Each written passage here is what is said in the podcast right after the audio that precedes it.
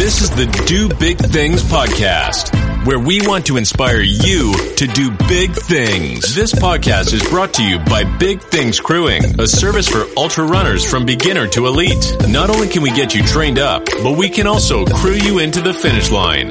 Find us at big-things-crewing.com. Now, here is your host, Adam McRoberts.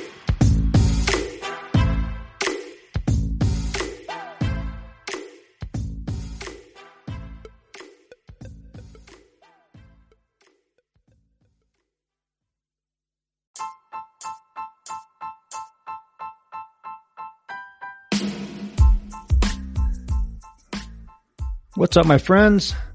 My name is Adam McRoberts, and this is the Do Big Things podcast.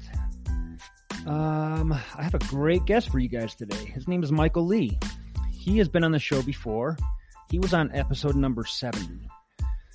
And if you haven't heard that, I would recommend going back and checking it out. Um, that was about a year ago, and he uh, ran laps up and down Mount Tam in California and he racked up 200 miles a year ago. And it was an impressive feat. It was a humongous accomplishment. And you better believe he's back a year later and he upped the ante. And uh, this year did 40 summits of Mount Tam, racking up 320 miles.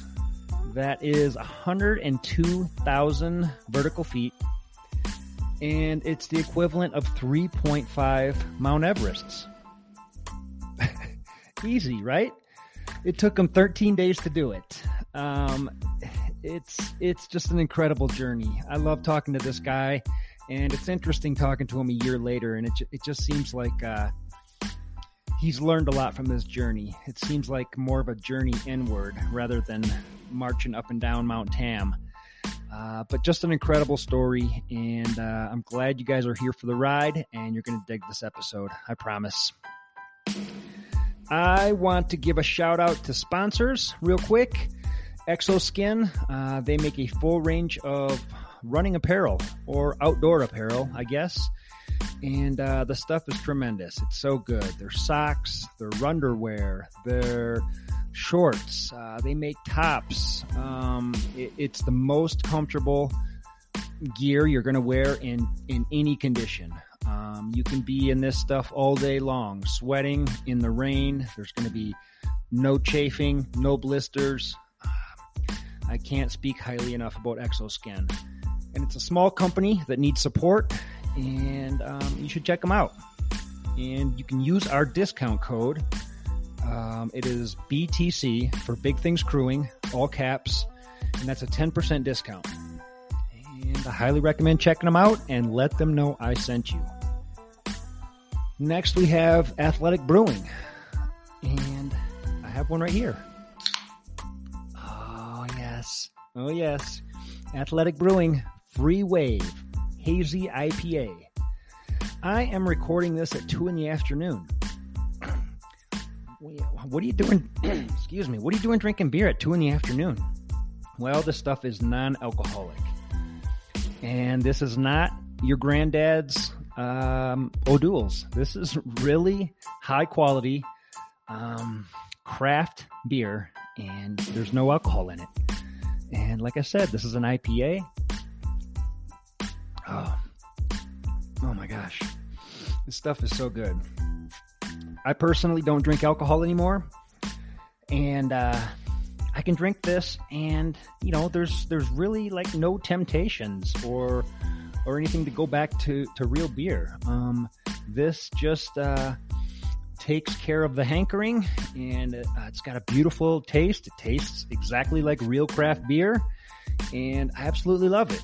Just yesterday, um, I rode my bike up uh, all the way up to Gold Hill from Boulder. And when I got to the top, I had myself a um, athletic brewing beer up there before bombing down this um, super long descent and it's probably the safer way to do it. If I would have had a real beer, I don't know. I probably would have gone over the handlebars or something. So I uh, can't recommend this stuff enough. This stuff is fantastic. And I also have a discount code for these guys. It's McRoberts A20. and that is a 20% discount. And I highly recommend it. Check these guys out. What else we have? Bigger Than the Trail, another company that I am so happy to be working with. Um, I'm really passionate about what they do. Um, they are a um, they're a nonprofit company that is uh, providing. Um, what do they do? How do I put this into words? They are helping people out. You can get three free months of therapy with these guys. Um, so check them out. Um, you know, you have to take care of your mental health in order for the rest of your life to fall into place the way you want it to. Um, it's important. It's it's huge. It's been huge for me. It's been huge for me recently. I'm not gonna lie.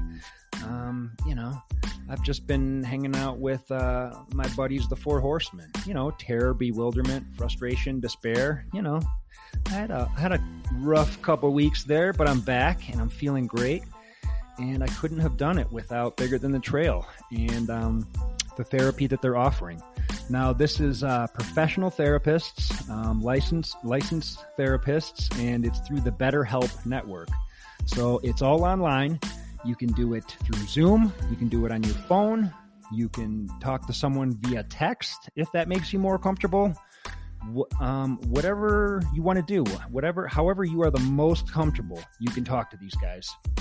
So you don't have to worry about going to a doctor's office um, the stigma of someone seeing you in a therapy office, or I don't know, just the um, having to go face to face with a therapist and and shop around for the right therapist. And if you are if you're with a therapist you don't like, you know, you have to I don't know, fire them and then find another therapist. You don't have to do any of that.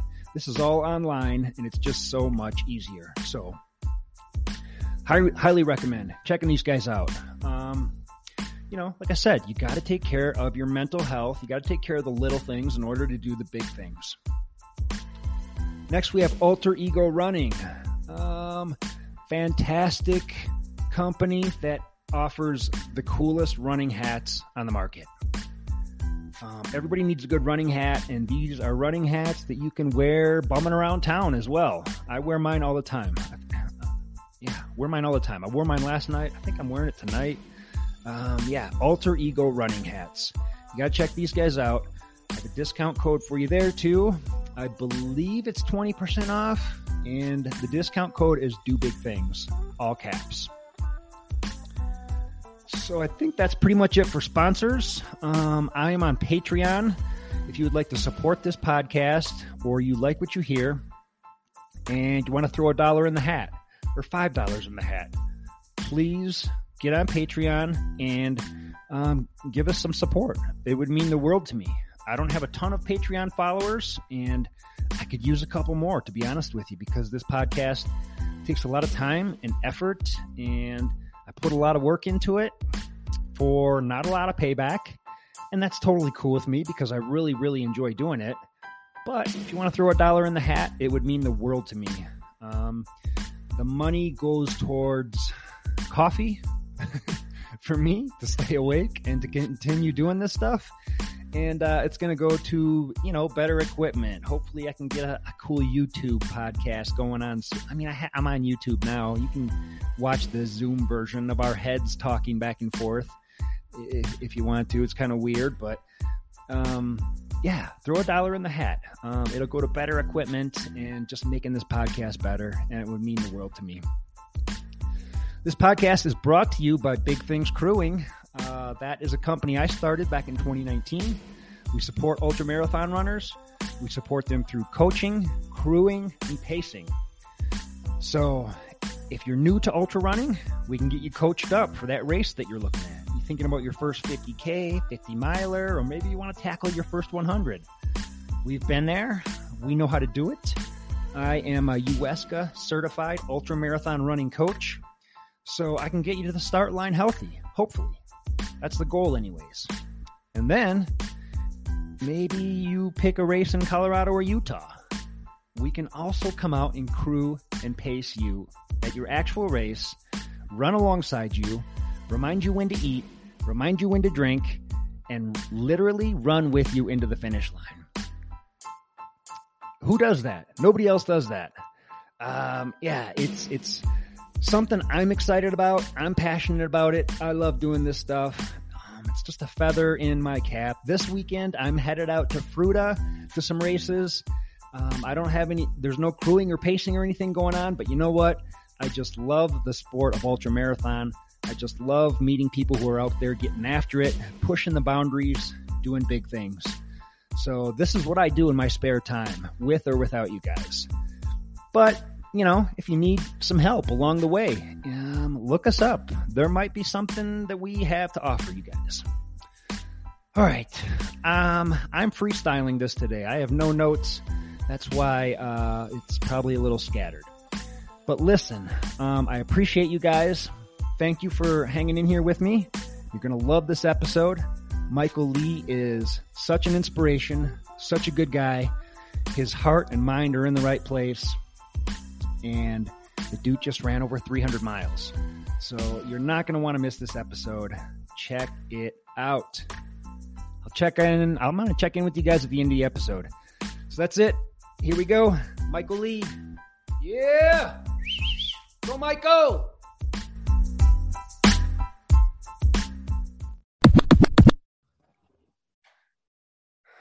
All right, welcome back to the Do Big Things podcast, Mr. Michael Lee. How you doing, buddy? I am doing good. Good, good. I talked to you. It was about a year ago, I think, and uh, you um, uh, had this this love affair with Mount Tam that is just fascinating to me because last year um, you racked up 200 miles out there which was a huge achievement huge accomplishment. I had you on the show. We talked about it for a long time. And this year you decided to make it even bigger. And you did 40 laps on mount tam which equaled over 300 miles and over 100000 vertical feet. Yes sir. Dude. Yes, sir. um, i'm an ultra runner. You're an ultra runner. Like I get it. I understand. Like, I, I totally get it. But to people who aren't ultra runners or people who just don't understand this sort of lifestyle, give us a why. Like, just explain like why you came back to, to this same the same mountain to do an even bigger project. So, a couple of things. Uh, I mean, Mount Tam has always been special for me, and and in fact, you know, during this whole endeavor, many people came and took laps with me and and they've always they have all asked the questions that man 40 laps aren't you sick of it? Like you already done 200 on this and coming back to do 40 more. Right. Answer is always the same and that is um the mountain is it's a very special place as you know all, we all run on the hills we'll, we'll, we'll attest to. But to me the company the weather, the the day, the time of the day. Uh, I mean, I'm privileged to see 13 sunrises, mm-hmm. 13 sunsets. I mean, 12 sunsets technically, and and the weather changes when it's glorious day versus when it's just mad as hell, storming and. But but most of all, like how I feel inside, difference every time when I actually go up mm. go up the mountain. Mm. And, and so all that combination changes and, and makes each of the summit unique. And, and that's how I actually made it, um, make the journey so special. Mm. And the other why uh, that often people, apart from the fact that, yeah, it is something that seems impossible as a big task, um, that that that in itself has has uh has you know we can segue into that you know just to just to human mind of of you know pushing your limits and and that's how you grow right? Mm-hmm. and and i think in the 200 when i did it last year there was a moment i mean i've done enough hundreds where you know i i get the first 100 miles i've got it down. I, I had no problem with it you know. It's really when i first step off the 100 miles and between 100 to wherever the finish is that was the unknown and and in that experience that last year it, it turned out um, people came out and, and ran with me 150 160 170 miles and and the the most common remarks was, how the hell do you actually look so fresh? And why are you still smiling? And why are you still moving? And and I was flabbergasted in terms of how I was feeling that that joy and and that lightness. And and so part of the goal of coming back was to lean harder into that that space, that unknown. And I have to say, um, and I get a little emotional talking about that. Sure. That what I thought was going to be the scariest, the most unknown part of this journey turned out to be the most wonderful and the most amazing part of, of the experience. Mm-hmm. Um, everything that I anticipated it's going to be scary and crazy turn out to be like it just things just worked. And and it's a big dose of power of intention you know? When you when you set out an intention a goal to go do something and you just kind of let the pieces fall into place mm-hmm. everything. If i mean there are things that actually went sort of not what we expected but instead of bucking it and try to fit it to what we wanted uh, what we had planned it to be uh, the moment i ease into it the the results became more positive it was it was trippy Wow. I mean, if that wasn't a a journey both up the mountain as well as an, an inward journey, uh, I, I couldn't tell you what that is. If I can bottle it, if I can, if I can in, empower someone else to experience that, it's that that whole discovery, man, I, I mean, I would do that forever. so there's, there's there's a very long-winded why, but but that's perfect. Hard to turn on just summate, somewhat summarize into one phrase. You know what yeah. I mean? It, it's such a big experience, and I'm still, I'm still unpacking. I was at yoga last night, and and middle of shavasana, I I cried. Ah. you know, it, I had waves of of emotions that actually came back through me, and tears just just poured. Yeah, well, it was good. It was good. I get it. I've been there. I've had you know, I've had tears and I've had full on crying jags after 100 miles. So this is triple that. So, uh, yeah, I can only imagine, man. Um, now, why did you decide to come back? Now, I know you love Mount Tam and you've had great experiences out there. Why did you decide to come back to Mount Tam rather than creating some beautiful 300 mile loop or a point to point 300 miler or something like that? one, it's a familiarity, uh, and two, it was unfinished business. Last year, when I actually started 200, uh, the goal was 250. Uh, I had to actually cut short, and not wasn't really cut short. I mean, I, I, look at it as again one of those things that I surrendered to the experience, right? Mm-hmm. The moment, and then the biggest t- biggest takeaway from a 200 last year was the moment I surrender, the one, the moment I let go of trying to force the outcome of the way I expected it, mm-hmm. everything kind of come together. Everything became lighter. And and it really is a process of relearning that and trying to do more. That's what brought it back. But the 250 last year was originally the it, it, all the crew will know. I had I showed up day one with the pace chart that was for 250 miles. This is where I'm going to eat. This is where I'm going to sleep. Well, that chart lasted about a day. uh, and then everything just went out the window. My buddy Bruce and and the crew now have two phrases that we live by on every extreme ultra: um, plan for the plan not working, improvise, adapt, and overcome. Those are the two mantra that we actually live by, because you cannot go into anything like this expecting, you know, the plan is going to work. And, and in fact, evolution from last year March to another sec 200 that I did in September uh, to 2021 to here, I see myself evolve in terms of the planning coming into this. Uh, it's a bigger project. I've done less planning. I've done less vigorous trying to fit myself and cram myself to do huge mileage blocks. Mm-hmm. But I, I went and did, for example, in training coming into this, I did more cross training. I, I spent five five to six days every every week uh, in 90 minutes hot 90 minutes 90 degrees hot yoga mm. to practice the mind to to settle the mind when when it's noisy right when i'm uncomfortable how do I actually get ease of that? Breathe through the exercise. And I, I have some, you know, during the 300, there, there are issues. My knee was bothering me when it was radiating, radiating between a two to three most most days. I mean, I'm coming into a 300 with a runner knee. It's not exactly the, the most, you know, easy, easiest thought on the first day, right? Sure. And, and just kind of managing that uncomfortable, un, uncomfort, un, discomfort. And and to know that I cannot let it take over me because the moment I give it attention, it's going to turn around and become a bigger thing. And so to manage that over 13 days, to say, I need this to in check, I am aware of it, but not actually let it overpower me so that I can actually carry through the entire journey. Um, I mean, it's I'm gonna I'm gonna take the next three weeks off running and and and chill out and let it let it do its thing to do whatever it needs to do.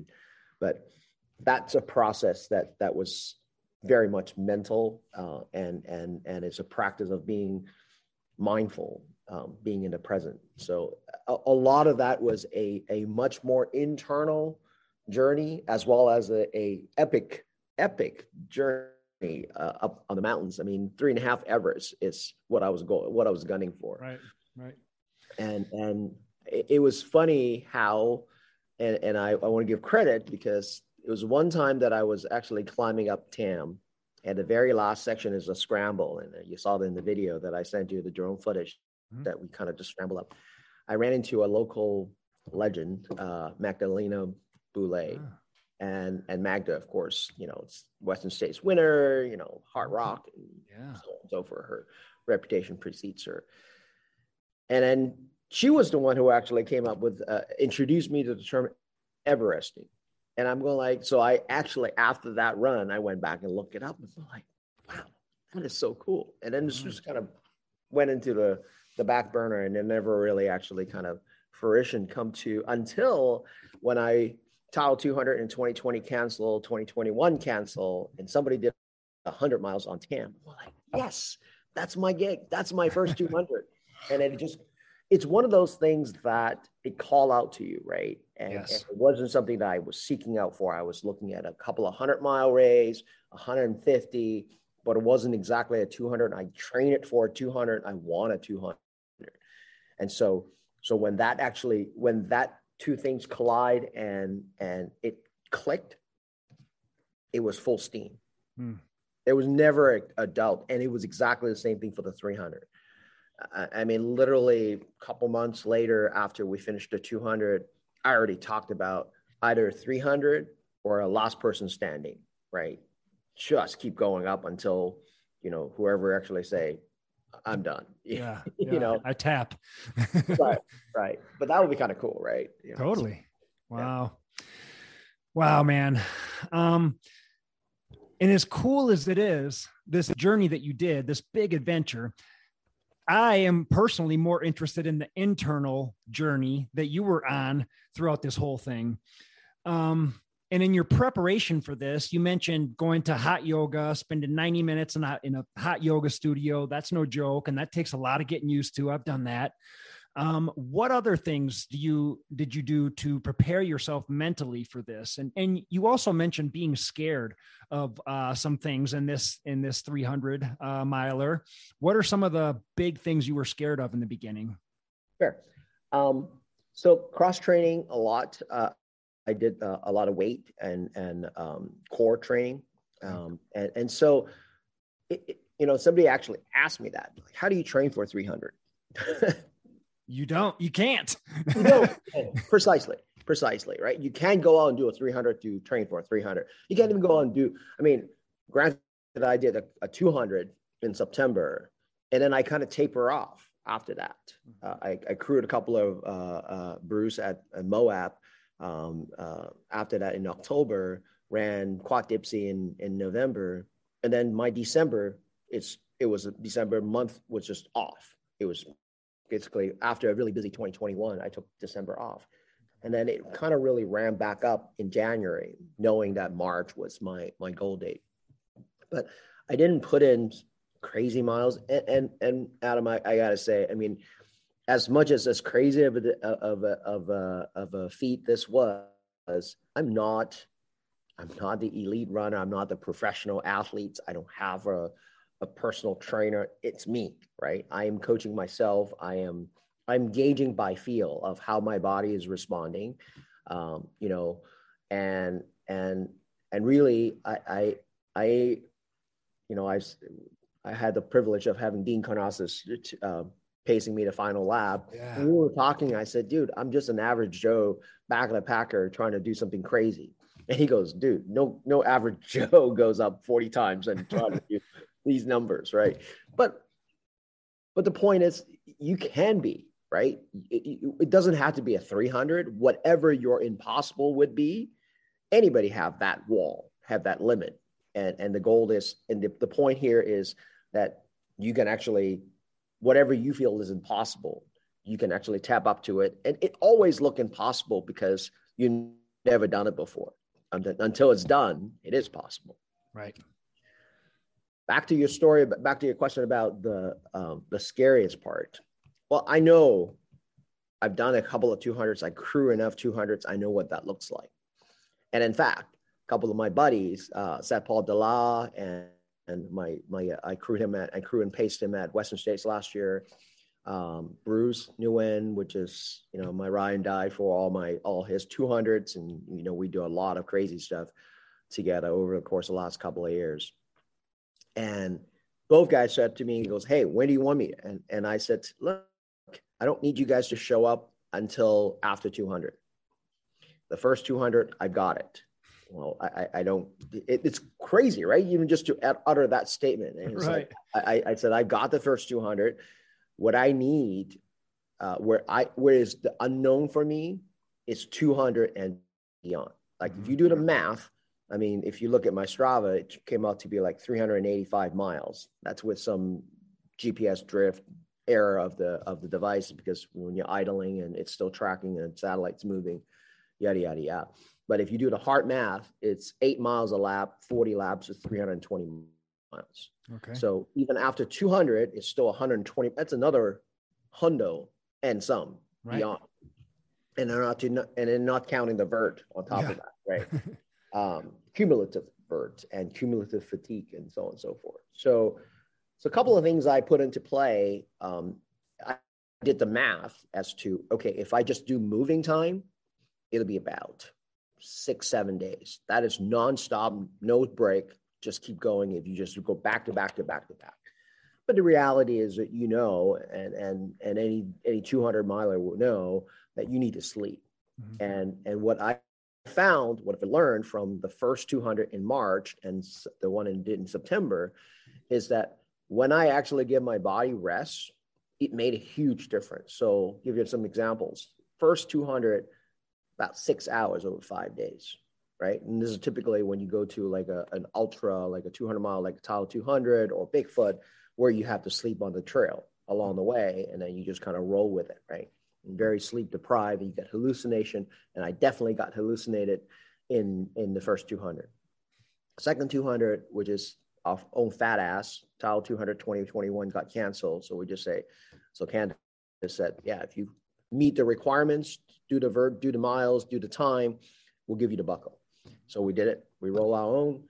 But the one change that I was able to do this time was the fact that um, I was really in peak condition coming in.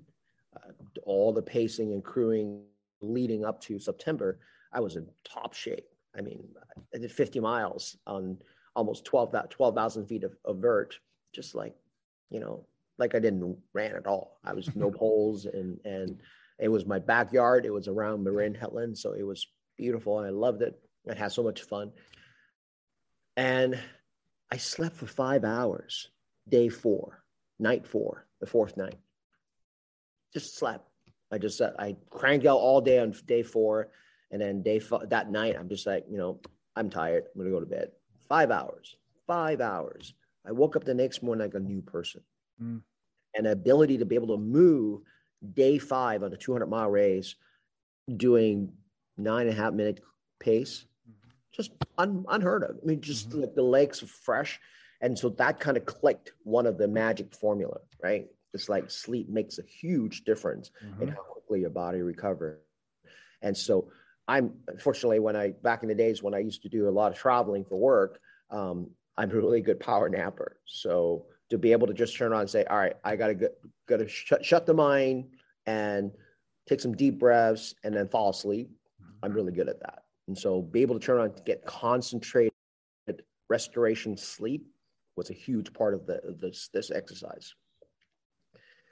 I told I also know going into the into the project I have to figure out the the moving time. Well, I need sleep time, so I actually ballpark it. It could be about ten days. What's going to be the original goal? So you'll see some orig- original date was 17 through the 26. Well, we didn't finish till the 29th, three extra days. And so I had planned for that in that um, and and please do let me come back to the remind me of this to tell you the story how we actually got the base camp where we actually did because that is a divine invention of the universe. uh, it, it is one of those stories that you set your intention, mm-hmm. and the universe came to your can't come back to you with better offer, and you just gotta you just gotta be willing to open and listen and to accept. Mm-hmm. I don't mm-hmm. want to make this sound like a total like frou frou, you know hippie, I love uh, I love the woo. It's okay.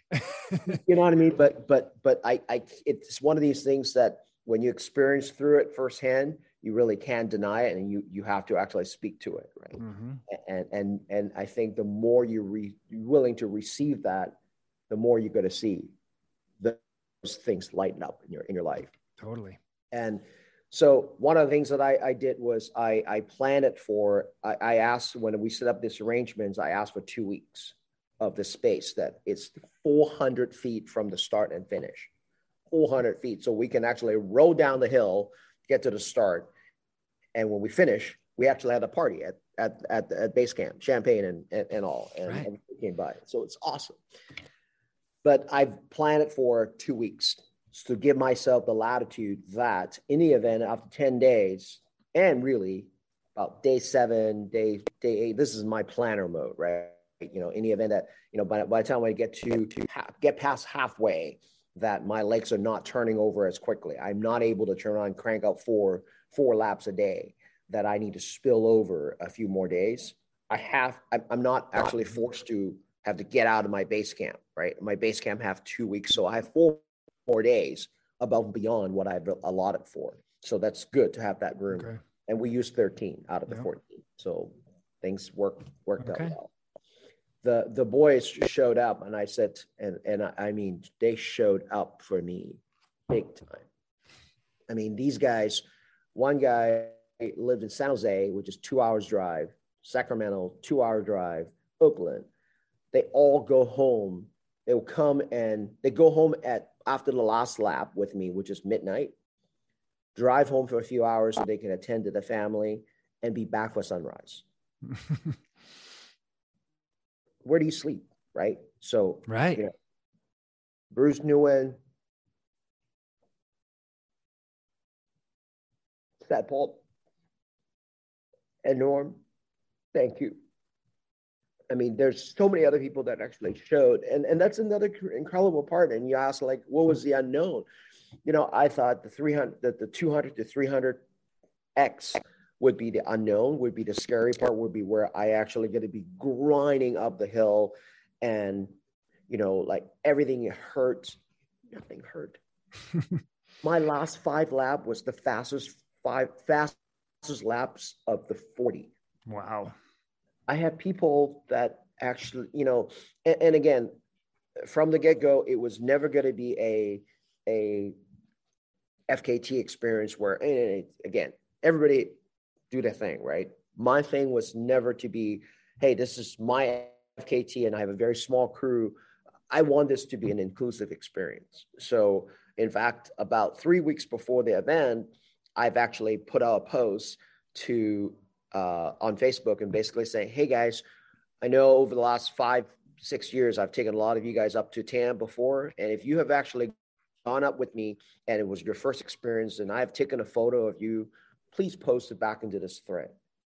and and it was just overwhelming right people just go oh i remember and it was so you know thank you it was such mm-hmm. a good experience so that kind of sort of acted as a a, um, a starter of the whole whole effort, whole initiative whole movement and then i opened it up uh, basically i was scheduling for four laps a day and so i basically opened up sign up sheets people can sign up to do a lap with me and uh, out of the 40 laps, there was only one lap that I went up by myself. Every lap, I have somebody showed up. Somebody, some people showed drove two and a half hours just to run a lap with me and drive two and a half hours home afterwards in rush hour. Um, so, so that it's it it's it made what was the unknown part much more friendly, if you yeah. will and mm-hmm. and and when you have a room full of people looking back at you and and they are excited you feed off that energy and that gives you even more uh, and they believe i mean yes i believe this was possible it, it was one of those things from the very get-go that i have to believe mm-hmm. but to have see a room full that i have now converted a bunch of strangers to believe in this odyssey ride and and that they actually see, can see the finish.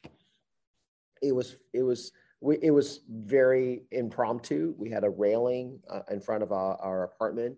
Um, and then we just decided that we have these numbers that I actually take up to the top every time I, I, I tap the door and I take a photo, my, my signature photo on top of Tam. Um, and when we come back, I would hand them to crew chief, my crew chief Kendall Young, and he would I bag him and he tag him. That's our saying, right? And so as we start seeing that railing grow, it was it was both surreal and it's one of these things that it it really is happening. I mean, and it's slowly, right? And some days three laps, and and we never, you know, you know, I, I, there's one night that I came back on a lap four, and I think it was like day five or something like that. I was just fried right?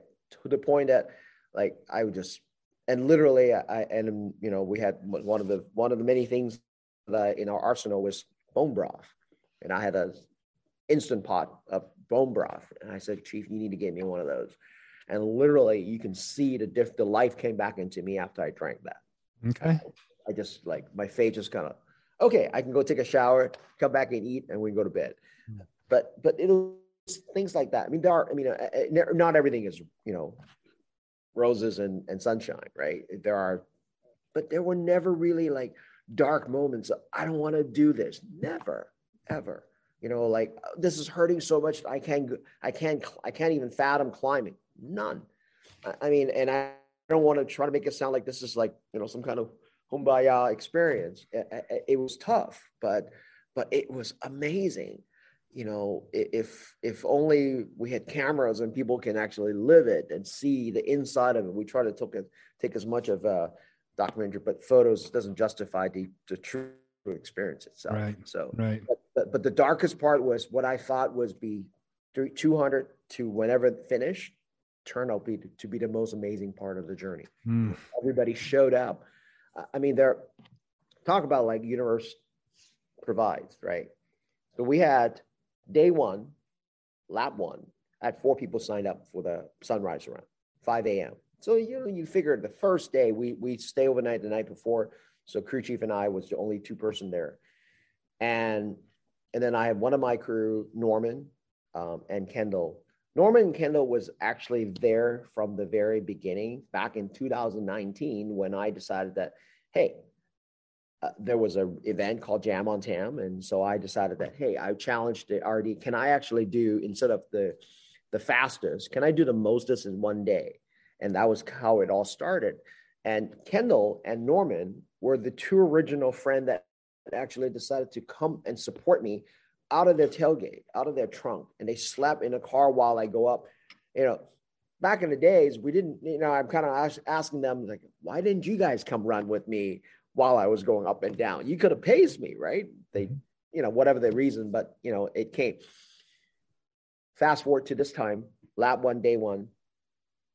the other three people that actually registered for the for the um, first lap all flaked. They all no showed, right? And Norman was a last minute. He goes, "Hey, do you think I can come?"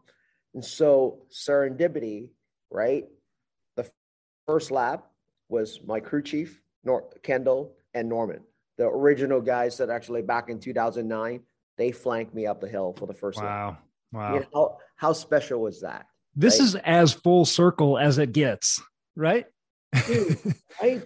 I mean, so many little things along the way that you see like that. That if you don't call out to it, and and me, you, I couldn't plan it. Right. I couldn't plan it. I couldn't plan it, and then, you know, and and and then to the point where, after you know, Kendall did two laps with me. This is with a herniated disc, right? You know, it's just not really feeling it. But he goes, once I'm moving, I'm good. And by the end of the day, first day, he goes, look, I can't go back up anymore. And so every single door tap, I was doing it for him. Mm-hmm. Right. I, I tell him, and I say it now, and I say it again. I said, every door tap has his handprint next to mine, behind mine when we tap the door. Mm. So, sorry. You're good, man. Dude, I get it. Yeah. I mean, just you almost sound like a different person than the person I talked to last year. you sound more grateful, more enlightened, more oh. humble. It, it just feels it, like I feel the journey you've been on, and I can feel that. Sure, it was a, a, journey of the body, but it was a very, very internal journey. And like we said, this has come full circle right now. And looking at you and talking to you right now, uh, I'm I'm guessing that if you were to walk in front of a bus accidentally tomorrow and die, you would die a happy man. Like your life is pretty much complete. Yeah, I, you know, no, you know, and, and, again, it's it's gratitude is one of these things that you you you you, you need to appreciate the people that actually were there for you, right? Mm-hmm. Uh, I mean, it showed up in so many fashion. Um, there are people that actually couldn't be there. Every morning I wake up, my my my phone is filled already with text messages. You're doing great. We're what people are watching you. You're inspiring us and you know i'm not a, you know like i said i'm not i'm i'm, I'm not a professional like this is the first time is a very grassroots organic experience that i'm actually putting mm-hmm. together. Just me and a, a guy want to go run up a mountain. That's it right? And and then having all of this support and people rally behind it behind it and, and what's the most craziest thing is here I am putting out the sign up sheet, right? Asking people to come pace me. To me, it's me asking a favor, right? right? It's just like no different than you have a race, you ask for pacers to come mm-hmm. pace. Yes, I'm sharing, you know, I, you know, I'm going to be doing this, I'm sharing this experience, but everybody comes back after the end of the loop would thank me for actually be able to be part of this journey and experience. I was like, why are you thanking me? I'm the one should be thanking you right. for being here and you know coming all this way. Sometimes they they they come and a certain time that the designated time, I'm still napping and and and so we delayed it a little bit. Never and I always come out and say I'm so sorry to keep you guys waiting and nobody have everybody's going like dude you're doing crazy shit here so yeah. don't apologize we're good and and just that community support. Um, it, it's so funny. I, I, I went this, so the rate that our event finished on Tuesday. Um, one of my crew, my crew chief, um, Kendall, his wife, Cindy, was was instrumental. She did 10 laps with me. Wow. She went up 10 times, right? Um, and she was training for AR 50, American River 50 miles which was the following. So we finished on Tuesday. The following Saturday was her 50 mile. And I've trained her since uh, she's, you know, back in COVID days, 2020, I trained her through her first marathon, her first 50K, and then we brought her to now her first 50 miles. Mm. And so the table turned, You know, she took amazing care. I mean, oh my God, I, I, I love her and I hate her. I love her because she took every, I mean, I don't have to say what I want. She knew exactly what I want to eat. Um, you know, little things like, you know, my shirt needs um, whatever, and she took care of that. Uh, but I hate her because, sorry, hate me better. She ruined me. How's that? It's a better word. Is the food was so freaking amazing. I can't think of myself going to another regular race event and it's thinking like, you know, doing bean wrap or quesadillas. Like, look, this is not how you do ultra. This is like if you want to.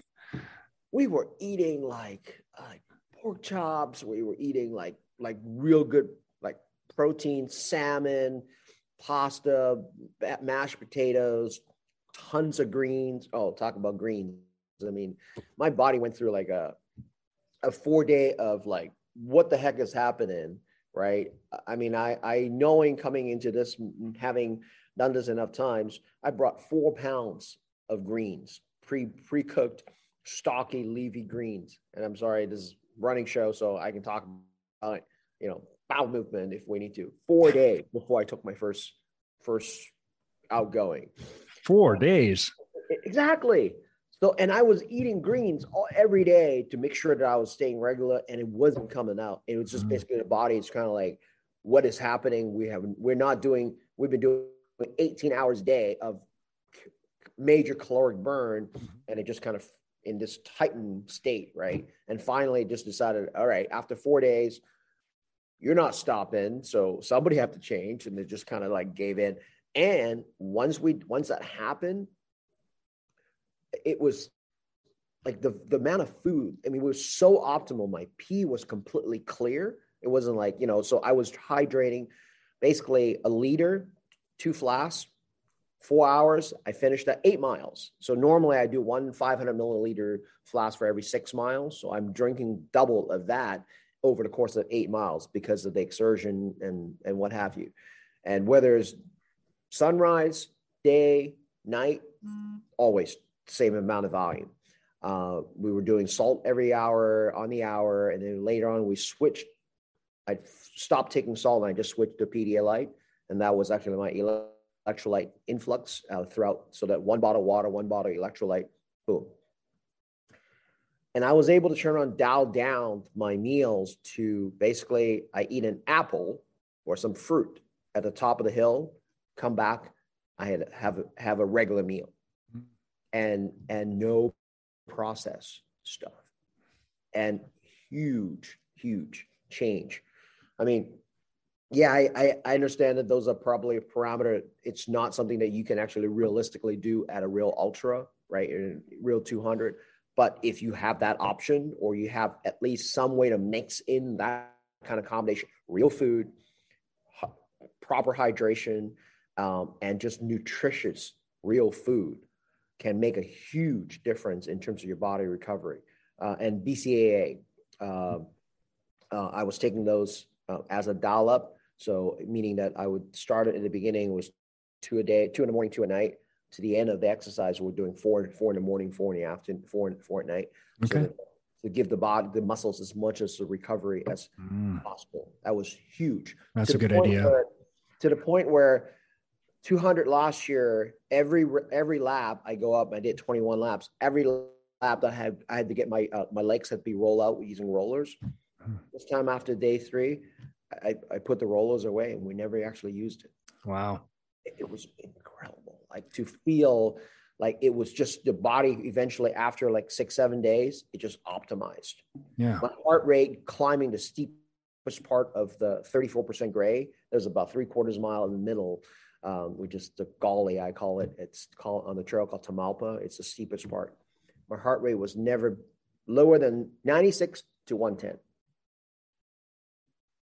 You know, and then I've got people coming in, you know, throughout, and because they are on their lap one, right? Mm-hmm. I'm on lap X, mm-hmm. and I'm stick stationary within that number, that range, and it never gone higher or lower, and it would just just steady right? So three and a half hours is t- typical. An hour and a half is typical. Like an hour and between an hour 20 minutes to an hour and a half is the ascent, and then the, the rest is the, the, the descent. So I took I took my time, but you'll see in you know my Facebook there's numerous videos that people actually are running with me and they're filming. It's like this guy is 200 or 300 miles in and he's still running.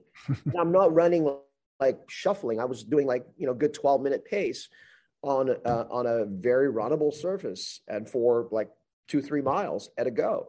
Uh, and I'm not bragging, please. It's not a brag. It, it's just the body feel good, and, and I, I I truly believe, especially in that long of a distance, when you feel it, when you feel good, take advantage of it. Right? Yeah, no kidding. Don't feel it when it's hot, whatever the condition is, or your body feel like crap at the moment. Just walk. Mm-hmm. Just walk. Mm-hmm. But when you feel good, run. You know, take as much as fast as much as you can and close that gap. Somebody actually said to me afterwards, and I didn't realize that I even actually said that. It was at the 20th summit. Um, I, I took the photo and I, I had the video, and I said, We're at now at 20, halfway. We start counting down from here. And, and somebody actually commented on that. You didn't say there's 20 more you say you're counting down. So it, it just it's just how you frame it, right? How your mm-hmm. mind look at the problem. Do you see it's still an uphill battle, or you see just like how every summit has a top, and you have to come back down? Well, that's 20 right there, and then mm-hmm. now we're climbing down the rest of the way, right? The hardest part is already over. Um, so if you keep shifting that that frame of mind, it makes the impossible more possible. Yeah. Yeah. It sounds like you guys just have it completely dialed just based on your experience from the last couple years. And I'm interested in all the tricks. So far, you've mentioned the uh, branch chain amino acids, yep. the bone broth. Last year, I remember you mentioning the compression boots, and you We're said that was a game changer. We're using them. Yep. Every so, time I go to every time I go to sleep, if I lay down for half an hour, or however long, uh, I go into them. Um, Elevated Legs is actually the brand I use, but you know they're compression boots. Yep. Um, but I, when I go to sleep, I take a shower. And, you know, my feet. Oh my God! I mean, I have one tiny little blister day three or four in. I popped it. Never, not a single blister. Nothing. And so, what were you doing to your feet to take care of them?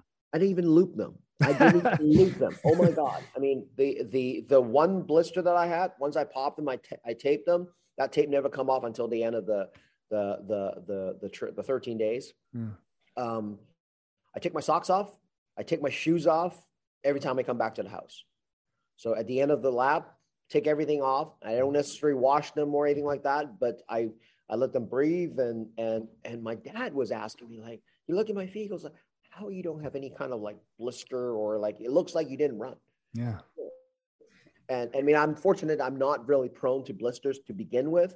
Uh, Injinji socks. Uh, I had two pair of brand new shoes. I had a pair of uh, Altra Olympus mm-hmm. uh, to start off, and and I intended to. And then I had the uh, a new pair of Mont Blanc Altra as well. Yeah. They they were super super cushy and I deliberately saved the Mont Blanc for um, 200 miles and beyond. So literally, when I hit 200 miles, I put the ultras away and then switched to Mont Blanc for the last 120. It's it's think about what I just said, right? You know, another 120 miles on a brand new pair of shoes. That's like a race by itself for most mm-hmm. people. And and I remember distinctly at the one the night that we finished um, the last lap, and it was lap 30 and I'm sitting in front of the railing with one all the way through 20 with my foot on the on the rail when I just came back in. 10 more, right? The number was 10 more, but then I'm thinking like, that's still 80 miles. That's still 80 miles, right? That's still 80 miles. And when you think about it, it's like 20, 20, it's 25,000 feet of, of, of, of vert still, you know, eh, just, just, eh, eh, and I think one of the what what this just chasing this bigger number started from when I actually finished the 200 last year. I didn't even actually think until I look at the vert. It's like, holy crap, I did 57,000 feet of, of vert. How did that work? I didn't feel that. And then you kind of, and so when we did the second um, Fat Ass 200 in September, I was really gunning for it. Our requirement was 34,000.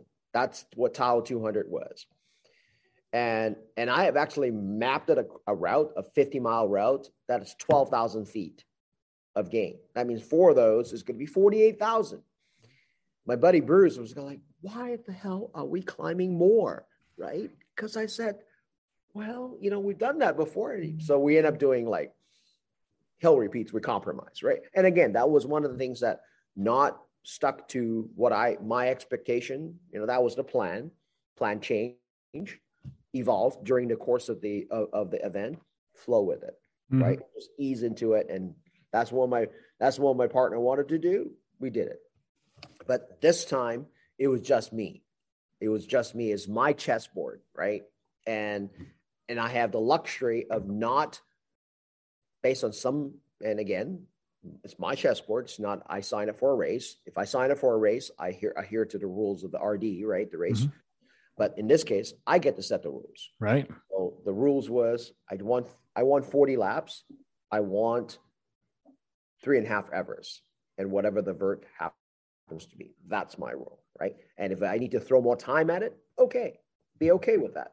And so there, it, it, came a point one one night. Um, it was I can't remember what lap though. I think 36 or 35 or whatever. Um, and I was with we are going up the hill in the middle of the day and it was storming and it was it's the storm was coming and, and it was going to hit at 7 p.m. that night and that would have been our time to go out for the night lap. Hmm. And and I was already actually looking at this as like, and and I'm really more so looking at the group that was with me at the time on that loop, and I'm thinking like these people came out to support me. I don't want to take them up the hill in the storm and in, and risk endanger their safety. Right. And so, and we have during last year in March, we did actually run into a storm and there was only three of us and, you know, it got ugly. And so it, it was kind of like, it's kind of like maybe how the universe is like, hey, here's a test again. Mm-hmm. Then you with the exact same scenario, what would you do different this time? Did you learn, right? And it was funny because I got back to the bottom and to the house, and I said to Chief and the, the rest of the crew, say, hey, I think we should sit out tonight. unbeknownst to me, my council had already decided that they weren't going to go out and they were trying to convince me how they were actually going to pitch to me that we're not going to go out and how we actually going to work the rest of the loop. And they were just like a sigh of relief that I, I came to the same conclusion on my own. How is that not a lesson right serendipity again right serendipity i have to go into the story about uh, how we found a place because it's a good story yeah please so, so last year you stayed in an RV near the bottom, right? Thank you for, thank you for, for, for reminding that for, for, uh, touching, catching us back to that. So we had Bruce as a 31 footer trailer RV that we hauled up to Mill Valley. Nice neighborhood, you know, very expensive, yada, yada, yada. And so we park in a nook, like a sort of like a pull out corner in the middle of, uh, of the residential area. And when we showed up, you know, the neighbor literally across the street was like, Hey, are they parking that thing there? And again, it's 2021, just post COVID. So a lot of, you know, uh, squatters, people actually just homeless, and they just take the RV and just go park somewhere nice. And then that's become, and then all of a sudden become an eyesore in the neighborhood. I mean, right. we all experience that shit, especially around the Bay Area here. So they came out, they talked to us, and Kendall, my crew chief at the time, had actually, you know, hey, put on the sugar and sweets, and and they once they realized what we were doing, they were super, they were amazing. They was like, "Can we get you power? Can we get you water?" Mm. they brought out cookies, fresh baked cookies, and the same people when I actually went back to uh, email them that before this 300, and they saw us going up. When we come back down the hill in front of the house what's a chair with a big bag of cookies for for the Mount Tam 300 people. It's like and then the same story back last year. There's also neighbors that actually go up and down and see us that have been parked there for like three four days three days and then decided to call the cops right so the cops came and saying hey you know yes there's no sign to say hey, you can't park here but now that we have a complaint i had to give you a 24 hour notification and you have to move in the end of 24 hours, which is fortunate because that was day three. So we actually get to stay till day four and a day four and we finish day five. So we just move it the last day down the hill and we're able to finish mm. down yeah. bottom. No sweat. So fast forward to beginning of this year, and again, intention, right? The power of intention. We went out, um, Kendall and I went up and did the sunrise run. And we went to some of the neighbors that were friendly to us. And one of the one of the one of the, the neighbors is uh, Hillary, and she has a huge driveway. So we even like kind of snuck in there and just kind of measure and yeah, we could totally dock the the the trailer in here, unhitch, and I'll pay her like something, maybe trying to get uh, like you know use the bathroom or parking, just rental for the for the space, and their their car can still get around. All great.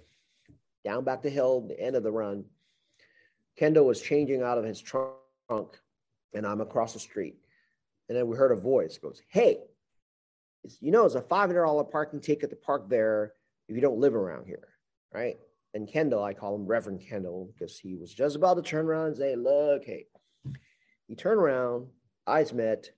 It was his buddy for 25 years.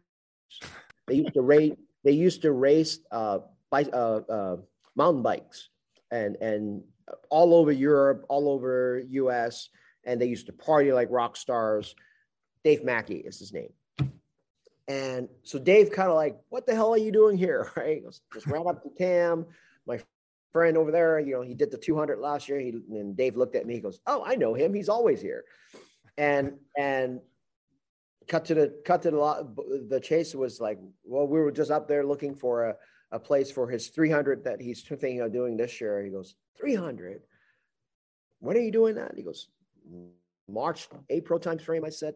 He goes, well, I usually go to Switzerland to ski for a couple of weeks around March.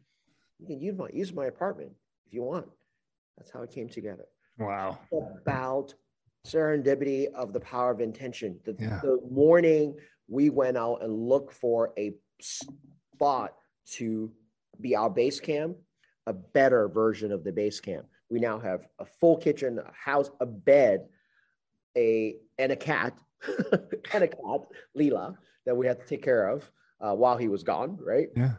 And and um and 400 feet from the start and and finish and mm. a and a central hub where people can come in and actually meet up and and NBC Bay Area News became part of the became got wind of the story and then they came and and took a personal interest. I mean, um, Gavin Thomas is the the reporter. He came and did a story. He spent an hour with me, talk kind of get a little bit of the background. I send you some of the clips of that. Hmm. But what surprised me, and he was like Tuesday when I was when we finally figure out what the finish time was going to be, um, Gavin was supposed to be the, uh, anchoring the news desk that night, but he decided that this was a better story. So he actually swapped the anchoring chore and surprised me at the top of TAM when I actually hit my 40th lap. No way. So I showed up and there was a guy with a camera and that was him. And I'm like, I, and so when you see the clip, and when I say, I totally didn't expect you to be here, that was a genuine surprise. Yeah. And then he met me down the bottom of the hill to see me finish, and and then and then actually put that live on the five o'clock news on Tuesday night. Wow. And a, another piece of serendipity that actually was completely unintended to get that that, but it was a segment that called Bay Area Proud, and so that was that was a, a story that just kind of went went on his own. Wow you seem to me like some sort of a manifesting generator. like you should have gone straight from the finish line to a gas station to buy a Powerball ticket, man. I think that you would have won. I already won. I already won. Totally. Already won. Totally. That's so cool, man. Um do me a favor, Michael, and and because you've mentioned that you're an average runner, a, a middle of the pack, a back of the pack runner um, indulge me if you wouldn't mind and like just so that listeners can kind of understand like give us i don't know like a 10k time or a 100 mile time or a marathon time just so that people can kind of get an idea of like how average you really are or if you are average Rio del Lago my first 100 mile hmm right and it was uh, 20 2015. Three hours time limit, 29 and a half hours. Okay. So I, I am no doesn't get any more back of the pack than that, right? Yeah. I you know I I tell people that I am not in I have no interest in podium. Seriously. Never you know, have. so I, I'm not, and in fact, you'll see a bunch of sponsors that actually came together uh, of Mm-hmm. uh, that supported uh, of our, you know, back of my shirt kind of thing. In fact, you know, the shirt that we actually got here was sponsored by one of the local running company, and I actually went and talked to the owner and said, like, look, I, I I don't want money from you guys. I know, like, you know, nowadays everybody wants some kind of cash. I don't want any of that. I just, you know, look, last year when we did it, you guys weren't weren't, weren't involved in it, and and so your social media person actually got away, got a hold of it afterwards. And, you know, I, I wanted to actually make sure that you guys are in the loop for that because we're literally right in your backyard. They're doing this. He goes, absolutely. What do you need? I said, shirts. He goes, shirts. Showed up, right?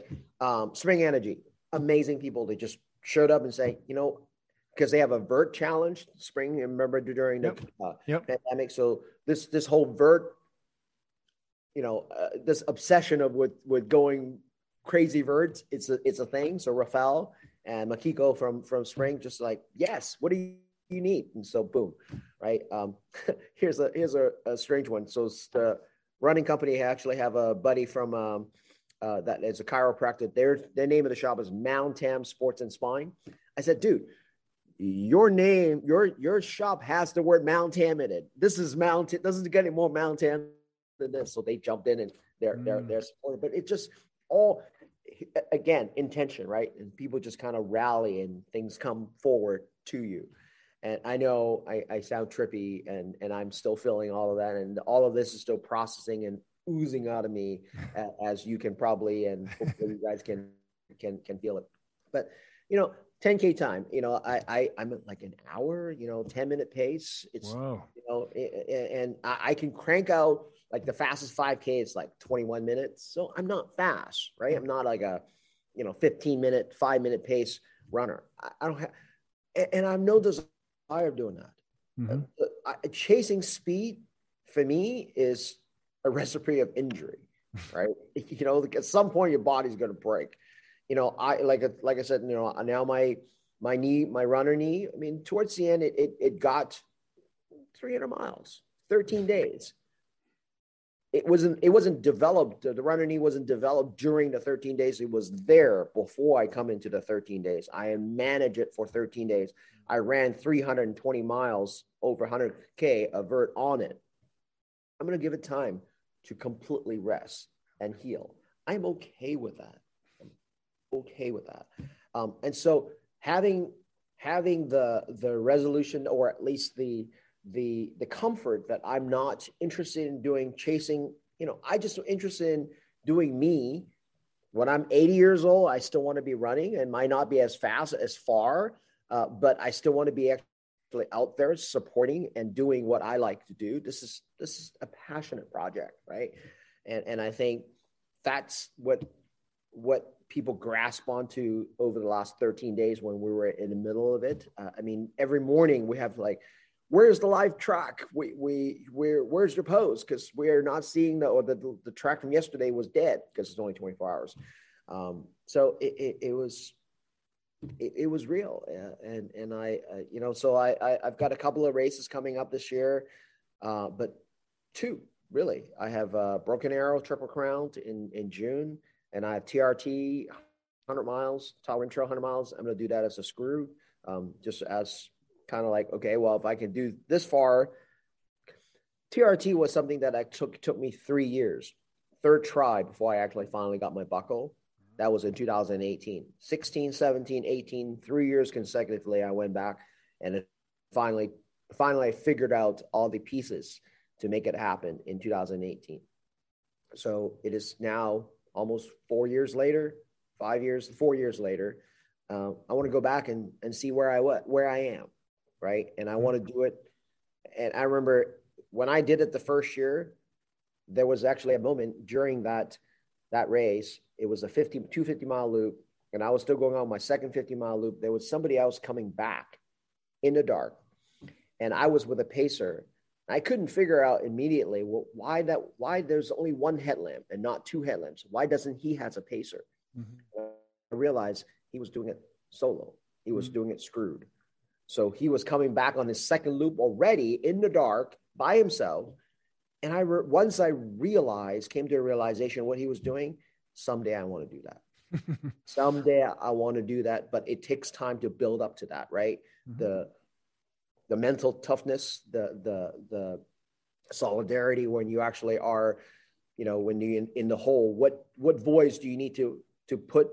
What positive reel do you need to put on to get yourself out of the hole, right? When you have nobody, when you don't have a pacer, you don't have a crew, you don't you're not looking forward to another person. You go into an A station, you go into a drop bag and figuring out. You know, when things go wrong, you have to figure it out. So I think I'm better equipped, at least, to go test myself again. And that's same scenario. And I would love to be able to turn on and get a buckle as a screw, uh, uh, as that exercise. One last piece that I want to uh, I want to share, and it's it's a it's a it's a it's a and again in one of those emotional moment in the journey. I sent you a little video uh, of the, I call it the teaser. Uh, I put together like literally today, I, mean, I was up all night, um, put together the little drone the footage uh, of what kind of like the mountain, kind of give an idea. A lot of people don't actually, if you never climbed Tam before, you know, you can see, you can visualize, you can look at all the, you know, GPX file and animation, and, but you have really no appreciation in, in terms of what that last 300 feet of scramble looks like. So I took a, a, a buddy of mine, Norman, uh, was my drone pilot. And so we shot some drone footage while I'm climbing so they can actually get a visual of what that looks like. So I piece all that clip together Tuesday night.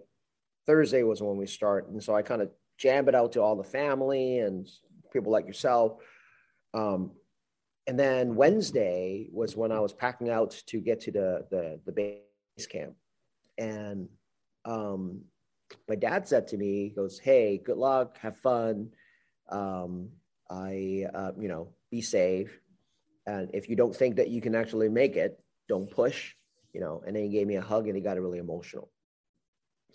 And that's the second time my dad ever actually got emotional with me, with me personally. I mean, I'm seeing him, you know, other situations, but the first time was Rio del Lago when I actually crossed the finish line in my 100 miles and he had came um, but he didn't really quite know what a 100 mile is you know i'm just so at the time my crew had you know stay at a hotel because he's you know in the 70s and like don't come out and we'll call you 45 minutes you know half an hour before he actually about to do at the 50 mile mark. Then you come in it was like 10 o'clock at night. They showed i was there. They, they were there when i showed up at 50 mile at cool fire, fire, fire station 50 miles, right? You know, 50 miles in my first 100 miles. Imagine put your put your frame of mind there. I'm like ecstatic to see my crew. I'm also 50 miles on my feet, first time 100 miles. Mm-hmm. Change my shirt, pick up a pacer, and I'm into the night. I'm gone in like you know three minutes, right? And like, so we came all that for this, right? I always feel bad when my family comes out to my events just for that exact reason. Like, right? I know then, you drove all this way, two minutes, and I'm out. like, wow, okay, well, that's you know, and again, they have no visual of what we do out there, right? Mm-hmm.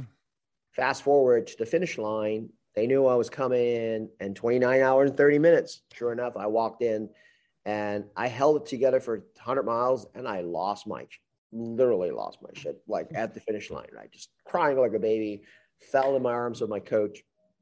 And it was great. It was, you know, and I still say there's only one first, and I was still instantly watching that video again, I would go burst into tears because you only get one first. And and I always, when I crew somebody, when they're doing their first distance, I always want to capture a video for them for nostalgic reasons because yep they feel like crap at that moment. They don't remember anything. But if they watch that video again, instantly it goes back to that same. They're brought right back to it. There's only one first, and and doesn't matter how how spectacular your next hundred mile or fifty mile or fifty k would be. It'll never equal that experience on your first. My dad came up to me at the end of that hundred and gave me a hug, and he was crying, and I was crying and and he said he was proud of me come back to that exercise, uh, when he was saying goodbye to me, um, he was getting emotional. And I didn't understand why until afterwards. I was talking to someone else and I realized that he had actually saw the footage, the drone footage that I sent him that morning because I sent it to him mid, through the middle of the night when I was literally off the press. And I think it was the first time that he understand the magnitude of what I was doing. Mm. I remember him asking me like, "How many people is in this race that you're doing?" And I said, "Just me." kind of go. His mind just didn't compute, right? Right. And then, and then, so I think he finally get to the real came to a realization that when he saw the video that I was just like a little ant crawling up the hill, and I'm not doing that one time, but I'm doing that 40 times. Mm-hmm. I think that's where why he got a little emotional. Mm-hmm. And he came to my finish. That was nice. That was that was very special. Yeah, he's crying because his son is insane. He goes, "Oh, my son's nuts. What am I going to do with this guy?"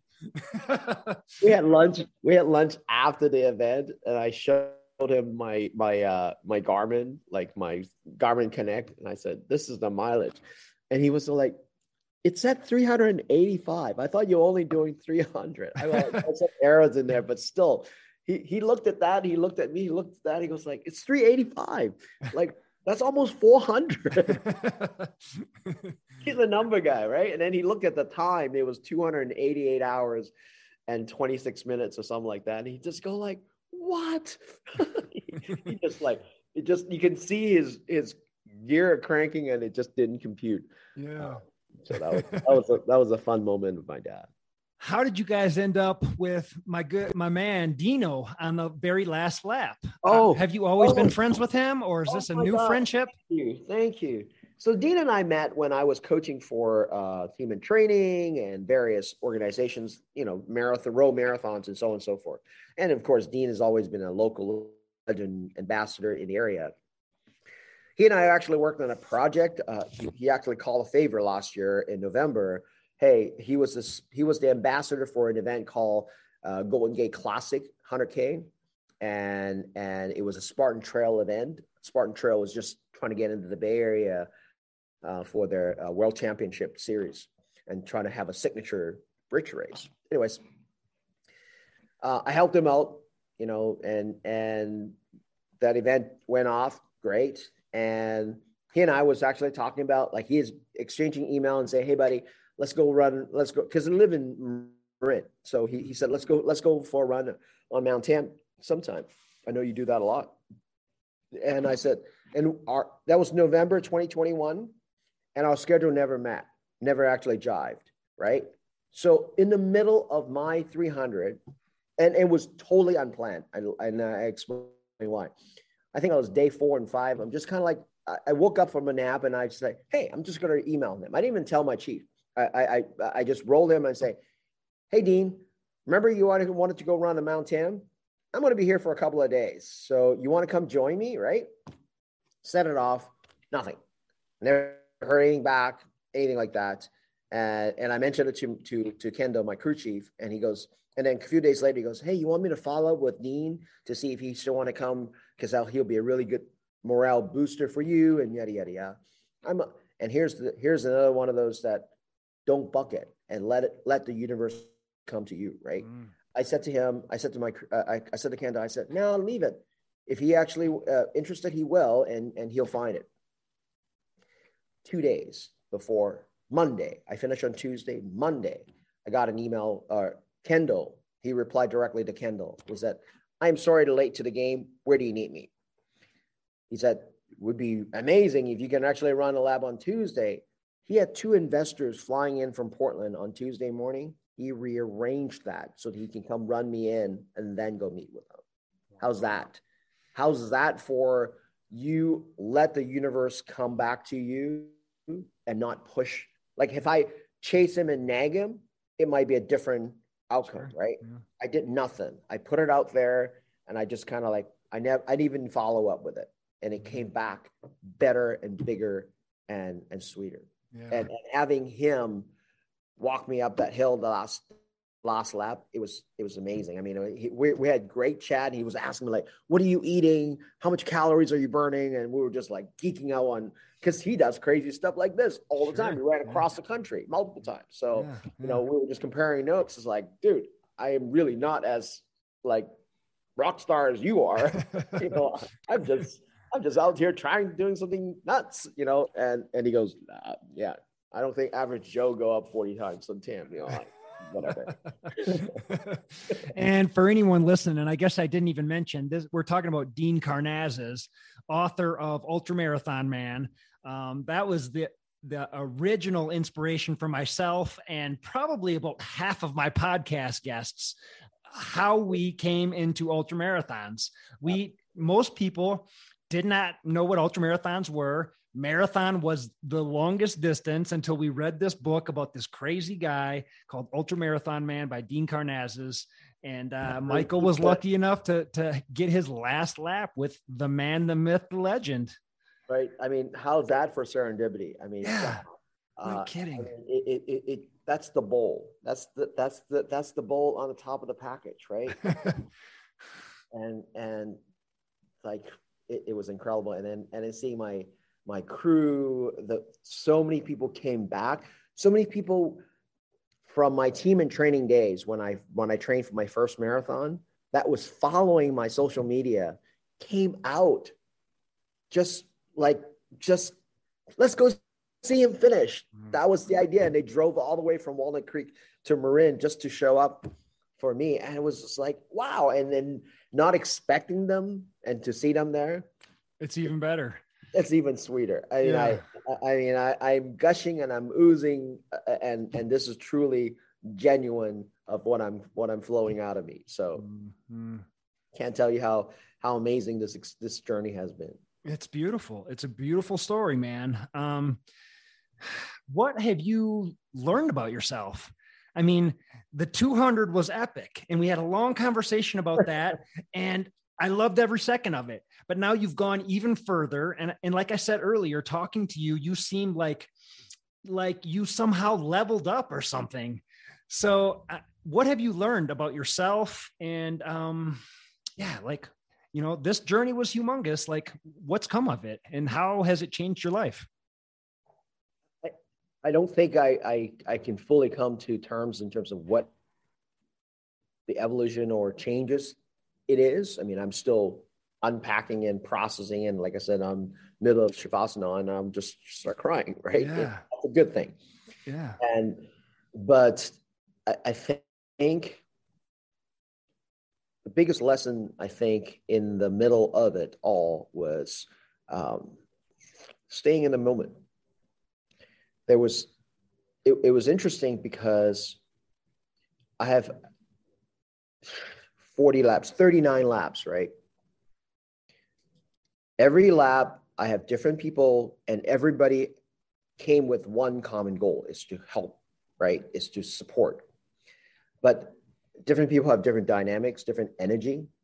And and it was interesting to see how I leverage off of that, meaning I have folks that actually were saying, I don't want to burn you with my whatever trouble that I'm having. I'm like, please. Yeah, it's a distraction, please. this rock, I know exactly it's going to be my left foot before a quarter mile to the top, to the next turn. So you are helping me by flowing and infusing with different the variants of this journey, right?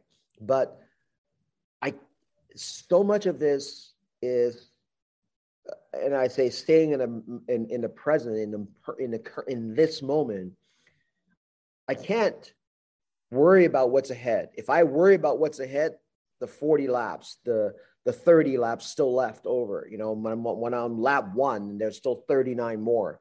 You know, looking down that barrel, it's like, oh my God, there's still 10 more. It's 80 miles, another 25,000 feet. You can't go there. Stuff that I can't manage. I can't. I have no control over whether Dean is going to show up, whether, you know, the rain and all of that. I have no control over that. Everything else behind me, like literally is one day, one lap, right?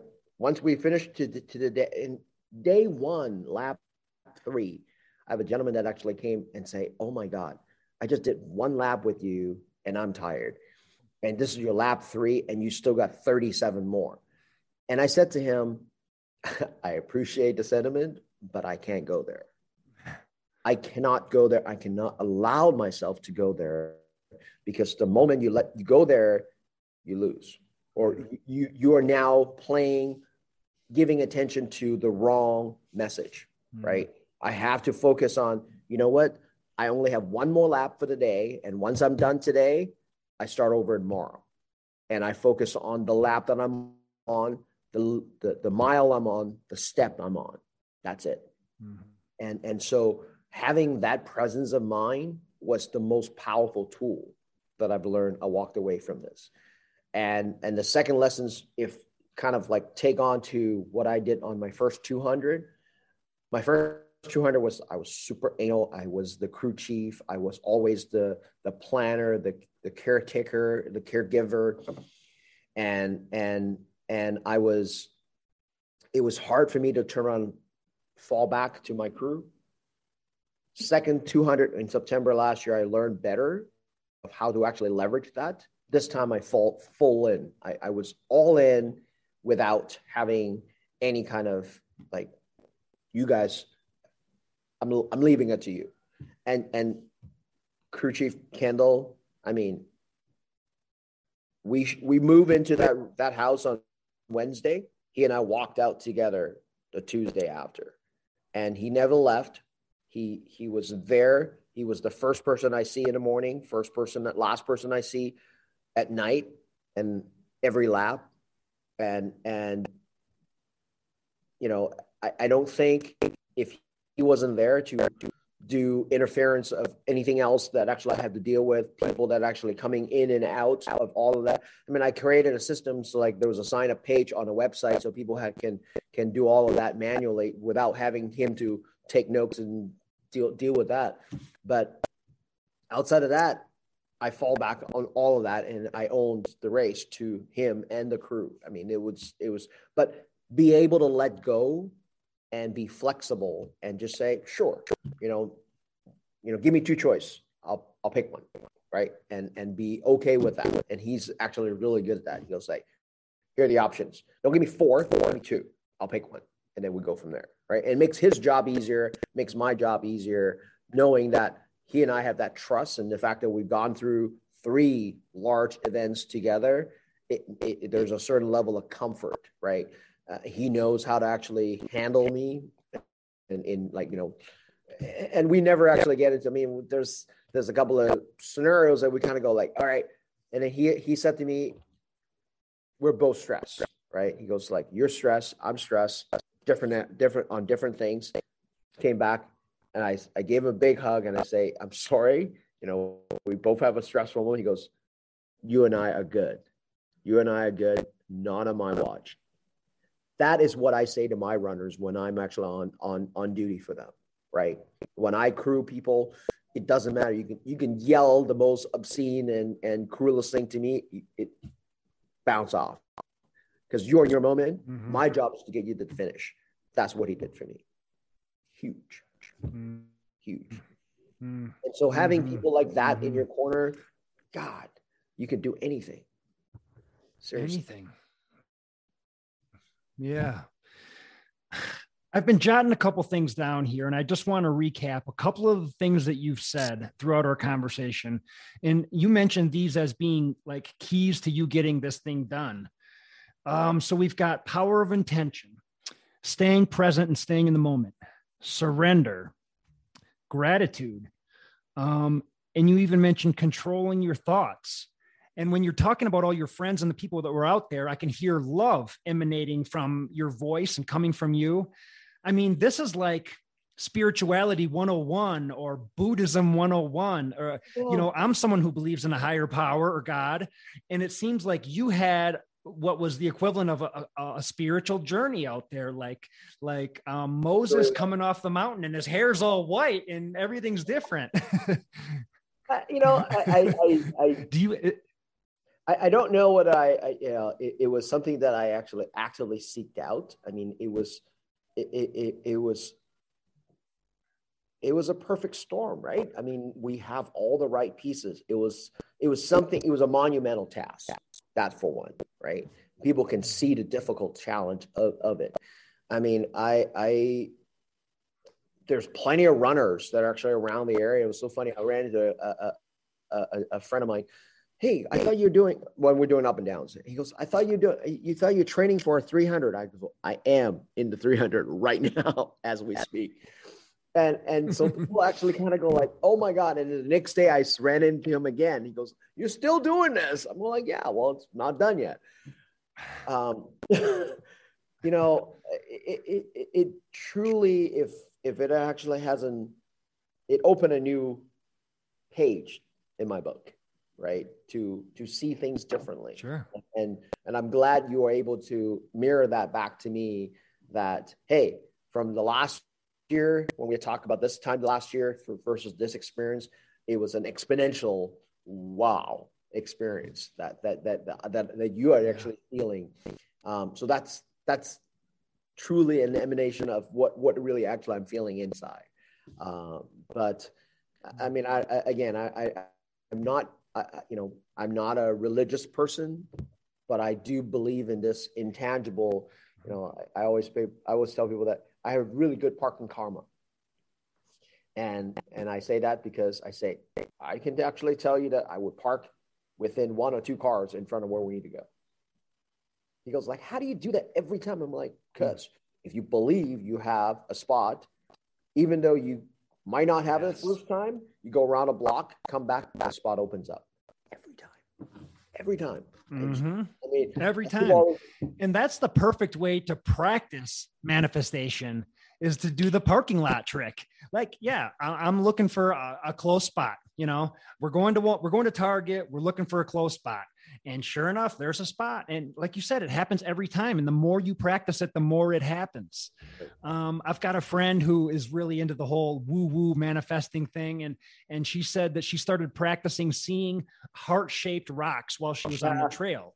And more she practiced it, the more she saw. And all of a sudden, every single hike and run she went on, she's taking pictures of these heart shaped rocks just because that's what she's her brain's looking for and it's a and practice and it sounds like you're just getting better at this heart shaped rock is actually something that i look for all the time especially on long mm. long cell support trails because it gives you something to, to distract your mind and it's a good thing right yeah. and it's a rare thing to find and in fact there I, I was actually with a, a friend of mine. I can't remember where we were. Uh, it was on a, uh, uh, anyways, it was on a run. She goes, look, it's a heart shaped rock and I found another one that is a tiny one that we can actually we're putting right next to each other, like two in the same spot. She was taking photo. I'm like, there's another one. It, it stuff like that. It's I know it's sounds like you know frou frou or whatever, uh, but until you experience it, and and it makes me want to reach out and do more, right? To experience it more, and and that's yeah. the, that really is what I what I was saying is that if I can empower or actually share what I feel with someone else, they don't have to go through the same magnitude, but in some fra- fraction of it, if they can, other people can experience this, it's better for everybody. You know, it's it's it, it makes you a happier person. Mm-hmm. Uh, it, it makes it makes your mm-hmm. vision of how you look at things that are impossible you, you it's a frame of mind so much of that is attitude and a frame of mind right and if you change that and reframe it mm-hmm. and and take away from it's not 10 miles it's single digits i am this much closer to the finish right? I am now halfway i'm counting down to the finish right? I am only doing four miles to the next a station as opposed to 40 miles as opposed to 80 more miles and 10 more summits you know? It, it, it just just changing so many times and and and and I, I know here's another another piece that actually was something that I actually practice and uh, I started in the 200 and I really honed in on this one was visualizing what the finish line looked like. And so many times I would be in front of the group, right? Because people always like say, "Oh my God, you're you're leading, so we, we will follow you." Like I said, "Hey, you're pacing me. Go and you know go in front of me." And no, no, no, we want to be in behind you so we can see. I feel so Forrest Gump, right? You know, wait, he's gonna say something, you know. but you know that scene, right? He goes, I think he's gonna say something. I'm tired. Of course, yeah. I want to go home. Uh, no, that was. I think I'm gonna go home now. exactly. It takes a runner to actually get that. So many times I'm in front of the pack, tears were coming down my face, and they they don't know it, right? I'm having visuals of mm-hmm. The people that actually back there doing stuff for me, right?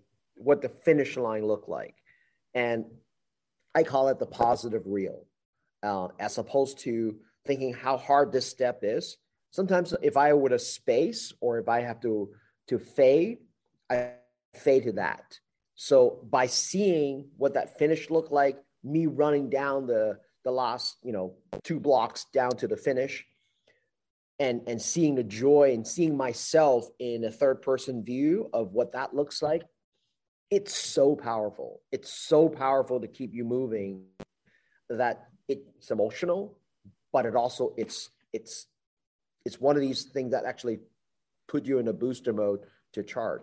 A couple of times that I have had people that pace me, it's like I would, I would drop them like a, a half a mile to a mile because I just kind of put my music on and I just move and and they kind of go like, how the hell did he actually just cranking up the hill and they're on lap one, right? And and it's just one of those things that when mm-hmm. when you feel good, you go, and some of that feel good comes from inside and what you put in your head that actually motivate and give you different power to keep to keep driving through the dark moments. So I love to.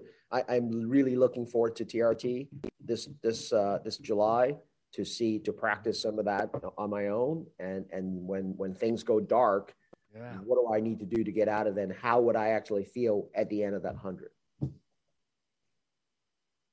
Mm-hmm.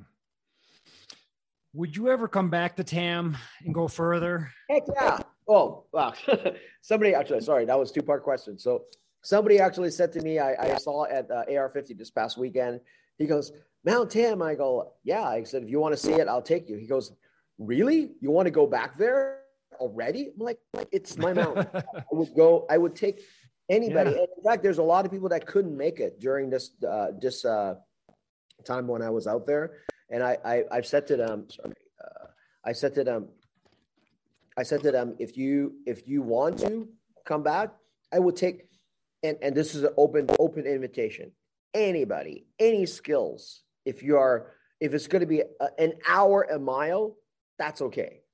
It's a different experience for me, right? And if it's take an hour, we'll take an hour to do a mile and take as many breaks. And I will invite anybody that wants to go drop me a note. I will take you. I'm happy to take you and give you the full experience of what Mount Tam is all about. Um, whether I would go back and do like a 400 or 500, I don't know. Uh, maybe not. Uh, maybe it's time to try something else.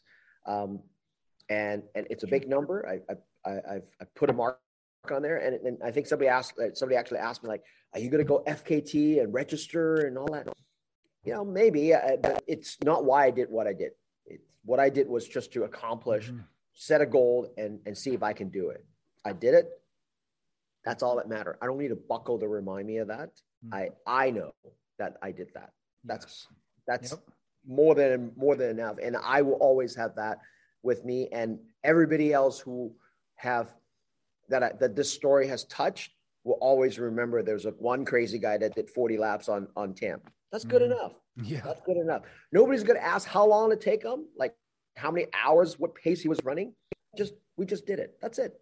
That's all that, that's all that matters. Right. Yeah. And I, I was, I was talking to some, some guys and they say, somebody's already talking about doing like 40 laps up on Mission Peak. I go like, right on. I'm going to go crew them. I'm going to go crew and pace up. Because I think if I have actually yeah. just inspired someone else mm-hmm. to go just be as crazy as I am, I need to be responsible enough to go support them. you know, um, so that, that's, that's, that's more than that. And and maybe I'll who knows uh, it'll be the next project may be doing something crazier or something challenging, more challenging. But um, that's always the what's next, right? Uh, and and there's always the yeah. yeah. But but I, I say I said it to in the interview with Garvin uh, with NBC.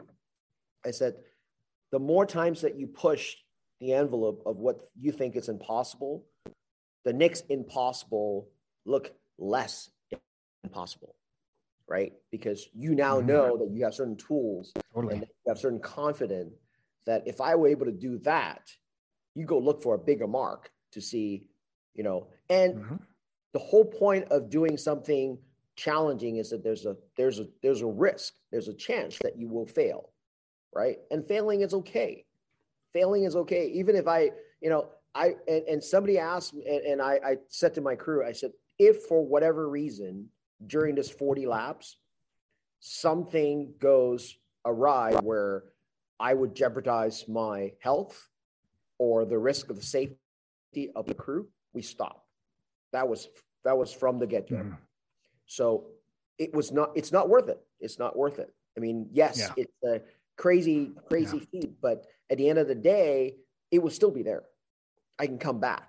Right. right? There's no need to turn on dues. Right. So if it's going to risk me breaking something and that long term injury, that's not worth it to me, and and it's mm-hmm. and that's not the point of what I'm trying to do.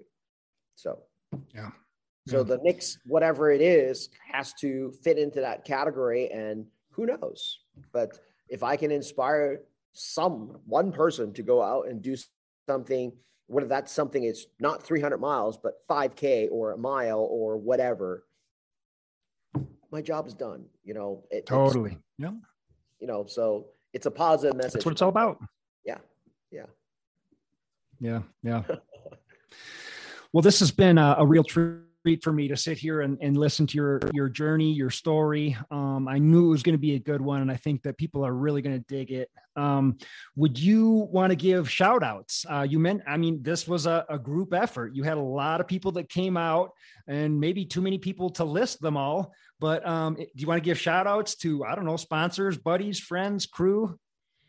The, the sponsor has been amazing, uh, and and there are there are people like Victory Sports Design that actually and, and Spring Energy that was there from the very get go that that they believe Elevated Legs that they they supported us from from the very very beginning when I was doing my 200 when you know it wasn't even as big as of, of an tasking, but my crew my crew chief, you know Kendall Young, Cindy Young, um, Norman, Satpal Dalla, and and uh, Bruce Nguyen, Carla, uh, you guys, you guys were my rock.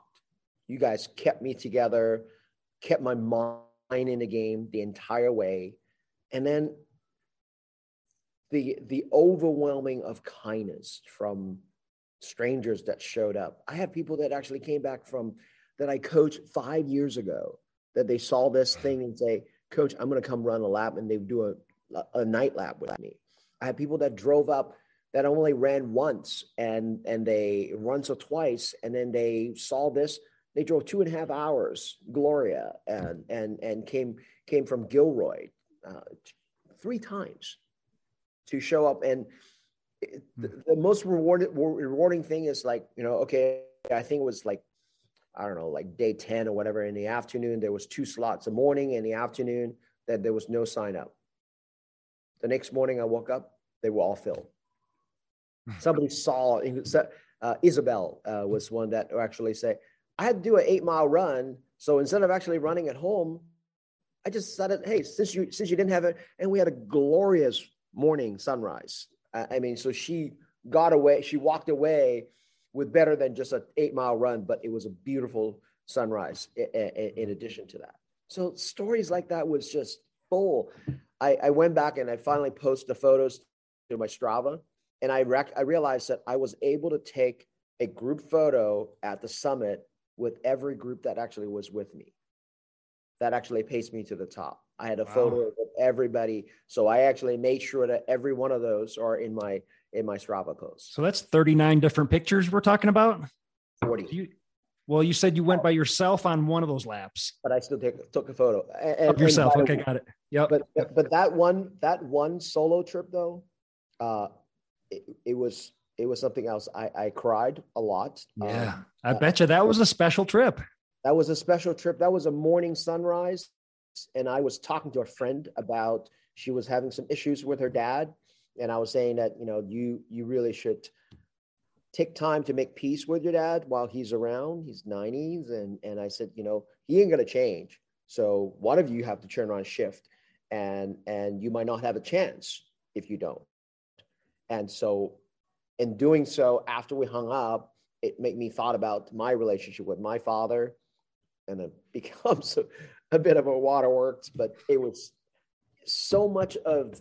I mean, I, I have had so many times that I experienced this where when you when there's something in you, you go the go up mountain and you see the scenery or a sunrise, it cleanses you mm-hmm. and leave all that behind in the mountain, mm. uh, and and you come off a, a new person, a yeah. new a, a different person, and and really, so this has been 40 times up and down, up and down of that rinse and repeat process. So when you say, "Hey, you feel like a different person on the on the on on now," from the beginning of that 300 to where I am now, amen. I, I, I can't tell you more. Uh, I can't say more to that. That's it. I mean, I can't think of a better way to wrap this up, Michael. That was beautiful right there. Thank Dude, thank you for coming back on and sharing this with us. Um, congratulations, man. It's just a beautiful, just a beautiful full circle journey, man. So I'm I'm really really happy for you, and of course I can't wait to see what's next. But soak this up, man. Just sit in this for a minute, soak it up. I know that the emotions are still there, and uh, yeah, dude. I mean, I love hearing about it. So yeah, thank you, thank you, and um, it was a you're welcome back in the show anytime, dude. Thank you. It was a treat to have you actually at the beginning of the 200 and and and see me through that transformation to where I am now. Yeah. Uh, you and I, that's a full circle as well. So yes, it's, yes. It's, a, a, treat. Thank you. And the journey will probably continue. yes, yes I, hope so. I hope so. All right, brother. Thank you. Take Thanks, care of yourself, my man. You as well. So good talking to you. Likewise. We'll talk soon. See ya. Bye. Bye. I hope you enjoyed the show. If you like what we are doing at Big Things Crewing, or you enjoy the podcast, please consider donating to us on Patreon. Patreon.com slash do big things is where you can drop a dollar in the hat, so to speak. I'd like to thank our loyal Patreon subscribers. Without you guys, this isn't possible. Thank you from the bottom of my heart. I'd like to thank our sponsors. First of all, XOSKIN. Their running apparel keeps you comfortable in absolutely any condition. Say goodbye to chafing and blisters. Check them out, xoskin.us. Use our discount code, capital BTC, for 15% off.